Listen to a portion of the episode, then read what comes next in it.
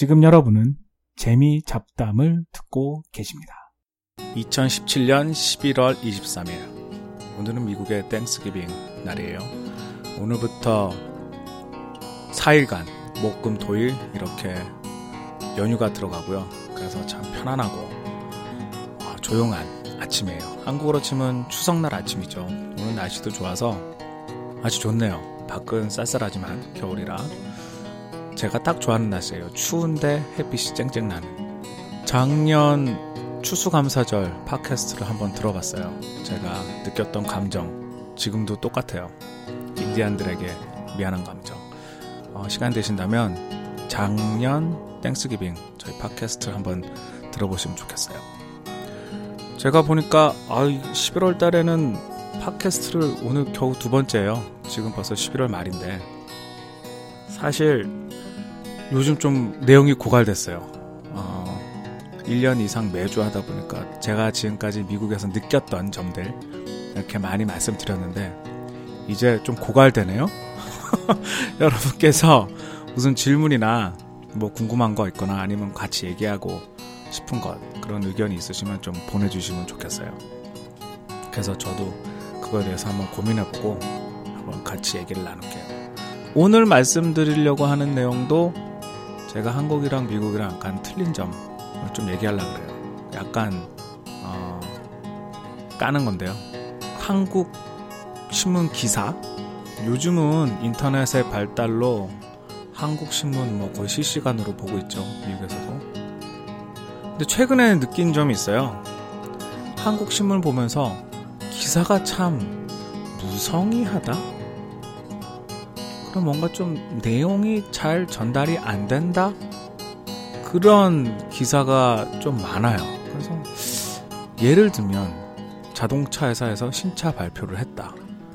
그런데 사진이 없어요. 무슨 말만 쭉쭉쭉 적어놨는데 그 뭐 자동차 내용이나 무슨 뭐 디자인 철학 뭐 그런 거는 그냥 그 자동차 회사에서 준 내용을 그대로 베낀 것 같고 그리고 내용이 없어요. 그래서 그리고 모양이나 무슨 그림이나 사진이 없어요. 그래서 아니 이 사람은 진짜 어떤 신차 발표라도 가서 보고 제가 느낀 점을 쓴 건가 그런 생각이 들고 그 이외에도 여러 가지 어떤 현상이나 어떤 사건이나 그런 걸 설명하는데 굉장히 어 미국 기사나 그런 데서 많이 쓰는 어떤 그래픽이나 어떤 사파 뭐 그런 내용이 좀 없어요. 없을 때가 굉장히 많아요. 아, 이상하다. 이번에 특히 한국에서 지진이 났잖아요. 일주일 전인가요? 포항에서. 근데 지진이 났는데 지진에 피해를 본 건물 중에 필로티 건물이 지진에 약하다. 계속 이제 그 말이 나오는 거예요. 그래서 제가 건축을 하고 있으니까 당연히 관심이 있고 그리고 또 제가 아는 범위 내에서는 필로티 건물이 그렇게 약한 게 아니다.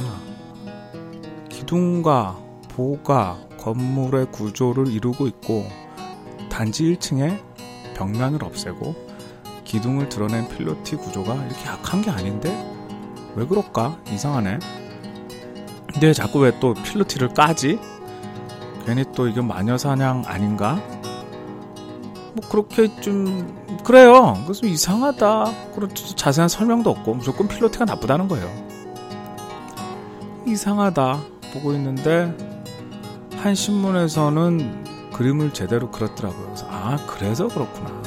또 설명을 좀 제대로 했는데 무슨 내용이냐면 기본적인 건축가들이 알고 있는 상식적인 필로티는 여러분 필로티가 뭔지 아시죠? 그러니까 1층에 1층에는 기둥만 있고 그 기둥 사이에 자동차를 세울 수 있고 2, 3층부터는 어, 공간이 있는 그런 건물인데 문제가 되고 있는 필로티들은 1층에만 기둥이 있고 그 이상에는 어, 소위 아파트에서 많이 쓰는 벽면 구조로 올라가는 거예요. 그러니까 쉽게 얘기하면 어, 벽돌을 그냥 젓가락 4개 위에 올려놓는 거예요. 그러니 옆에서 툭 치면은 툭 쓰러지겠죠. 기둥이 그 벽돌 속까지 쭉 올라가가지고 기둥을 받치고 있는 게 아니니까 사실은 기본적인 상식적인 필로티는 기둥이 젓가락이 벽돌 속을 뚫고 벽돌 끝까지 올라가서 벽돌이 그 기둥과 함께 딱 일체가 돼가지고 딱 잡혀 있는 구조를 구조여야 되는데 지금 한국에서 문제가 되고 있는 까이고 있는 소형 연립주택 같은 한 4, 5층 정도 되는 소형 건물 그런 건물들은 1층에만 기둥이 있고 1층에만 젓가락이 있고 젓가락 위에 그 다음 2, 3, 4층은 그냥 벽면으로 한마디로 큰 그냥 메스라고 생각하시면 돼요. 그거를 그냥 4개의 젓가락 위에 딱 올려놓는 거예요. 그러니 젓가락 끝과 그 벽돌 밑, 그 위에 있는 메스가 만나는 부분, 부분이 어떤 진동이나 충격이 굉장히 약하겠죠. 그래서 이렇게 문제가 되고 있는 것들인데, 그런 거에 대한 설명이 없는 거예요. 그러니까, 알고 있는 사람으로서는 어, 좀 이상하다. 이게, 이게, 그게 그런 게 아닌데. 그러면서 좀 알고 봤더니 그런 이제 좀 그래픽 나오고 그런 설명된 기사를 봤는데, 어, 좀 불친절해요. 기사들이. 특히 뭐 뉴욕타임즈나 미국의 큰 회사들, 그들의 기사에 들어가는 그런 인포그래픽스라 그러기도 하고, 그냥 보통 그래픽이나 다이어그램 그런 거라고도 하는데, 그런 것들 굉장히 이해가 쉽게 잘 돼 있고, 그리고 요즘은 또 인터넷 시대잖아요. 그리고 사람들이 보이는 시대이기 때문에 어, 뉴욕 타임즈도 그렇고 새로운 그 인터넷 언론 VOX, 복스라는 회사는 그들의 사진이나 그런 그래픽이 굉장히 잘 돼 있어요. 그래서 독자들이 쉽게 이해할 수 있는데 한국 기사는 좀 그게 부족하지 않나. 그래서 아 이놈의 불친절한 기자들 그리고 또 잘 알아보지도 않고 쓰는 것 같은 그런 기사들 심지어 요즘 뭐 기레기라는 말도 있는데 거기까지 제가 말하고 싶진 않지만 물론 시간과 인력이 부족한 거는 사실인 것 같아요 한국 회사들이 외국의 회사들과 비교를 하면 그래도 좀 제대로 알고 그리고 좀 제대로 이해를 하고 본인이 기자 본인이 그걸 좀 이해를 하고 그걸 좀 기사를 썼으면 좋겠다. 그런 생각이 들었어요.